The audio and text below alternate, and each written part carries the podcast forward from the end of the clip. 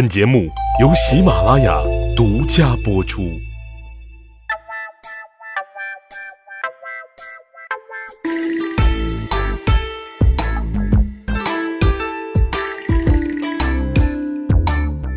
去巴历史，增长见识，密室趣谈，在下大汉。节目一开始啊，仍旧给各位小伙伴来报告一下最新的进展啊。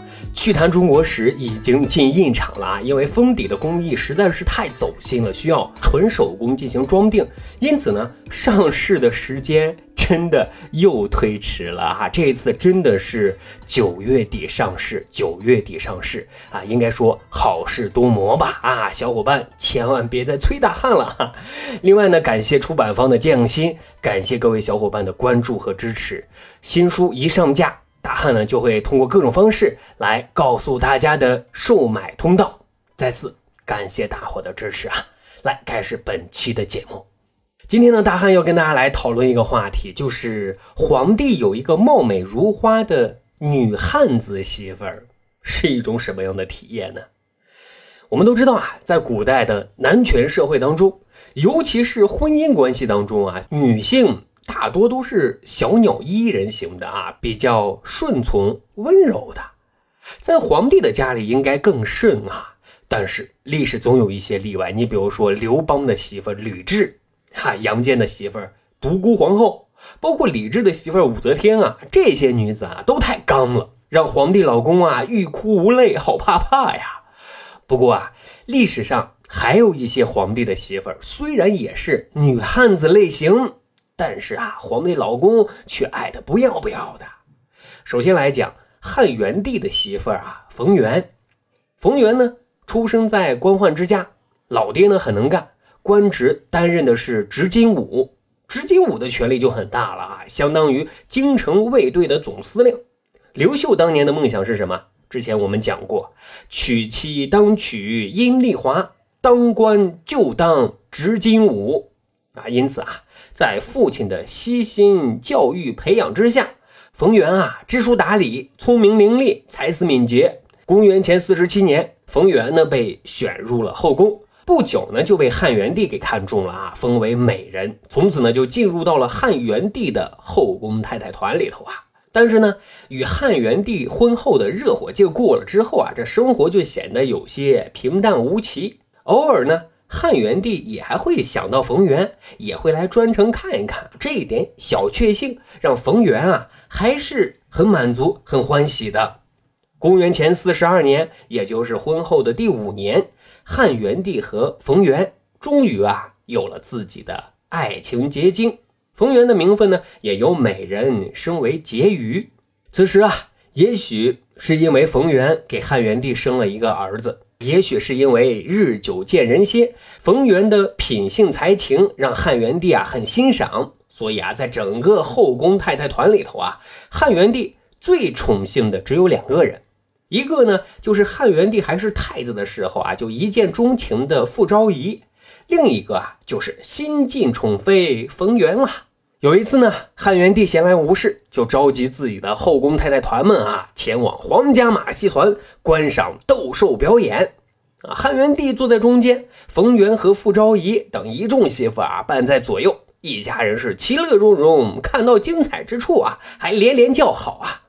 不过，就在这个时候，危险正向他们靠近。啊！一只大黑熊似乎是受到了惊吓，突然是兽性大发，翻越了栅栏，径直啊就冲着正中间的汉元帝袭来。我的天哪，这架势谁也没有见过呀！汉元帝的众多媳妇们、侍从们本能的啊，都各顾各的，四散逃跑了。据说啊，傅昭仪是最先撒腿逃跑的那一个，于是呢，就没有人去管汉元帝了。就在这个时候。一个伟岸却略显瘦弱的身影挡在了汉元帝的身前，他呢就是冯源啊，最美的逆行者啊！只见他恶狠狠地盯着大黑熊，张开双手做搏斗状啊，试图呢是拦住大黑熊的去路，以阻止大黑熊伤害汉元帝。多亏呀，汉元帝的侍卫们很快就赶到了啊，射杀了这只发飙的大黑熊，这才化解了惊险呀。此时呢，再看惊魂未定的汉元帝，哎呀，满眼的疼爱怜爱呀。他来到冯源的跟前，动情加感激的问道：“哎呀，你这个憨憨媳妇儿呀，人人啊都怕那熊瞎子，你咋还上前阻拦呢？”冯源呢，却很淡定的回答说：“啊，这熊瞎子呀，只要抓住一个人，就不会攻击其他人。我害怕他袭击您，所以啊，我只能用我的身体阻挡了。各位啊，您听到了吗？”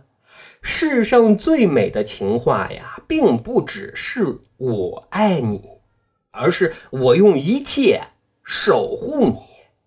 因此呢，汉元帝感动极了，无以回报啊，只有更加宠爱女汉子媳妇儿冯渊了。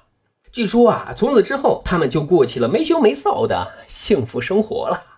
再讲讲啊，唐肃宗李亨的媳妇儿张皇后。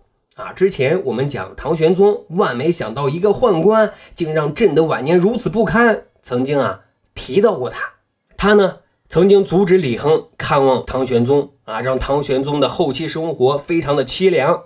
当然啊，这都是李亨当政之后的事情了。今天啊，我们要讲讲在此之前，张皇后还是一个貌美如花、机灵可爱、没有什么心机的小姑娘。她呢是经过一连串的海选被选中啊，成为忠王的妃子。忠王是谁呢？就是李亨啊。只不过不久之后歪打正着，忠王就变成了太子，李亨就成了储君了。更没想到的事儿，原本啊在妃子排名靠后的张姑娘，竟然稀里糊涂的成为独宠了。嘿，为什么呢？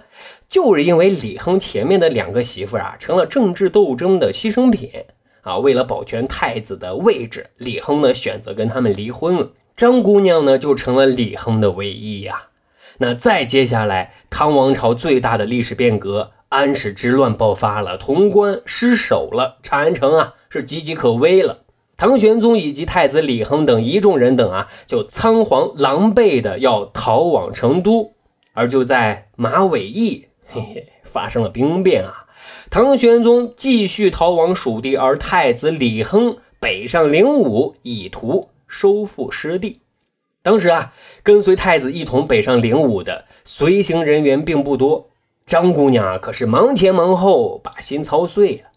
尤其当时啊，路途凶险，兵荒马乱的，每当夜幕降临的时候啊，张姑娘就把自己化身为女汉子门神，守护在。李亨的跟前医保啊，万无一失。太子李亨看着娇妻，心疼的就说啊：“抵御敌人这种事儿啊，是我们男人的事儿啊，你不要再保护我了呀。”张姑娘却说啊：“天下大乱，您的卫兵又不多，万一有个闪失，我可以做你的人肉盾牌，挡在前面，您就可以无忧患了。”各位啊，此时张姑娘。已怀有身孕，而且是即将待产。那这番话让太子李亨啊甚是感动啊。他们一行终于到达了灵武，张姑娘也到了预产期。史料说，张姑娘生完孩子三天之后，就跟大家一起啊为战士缝衣服啊，什么坐月子没有。李亨呢又心疼自己的媳妇了啊，说你好好休息休息呀。张姑娘却说了。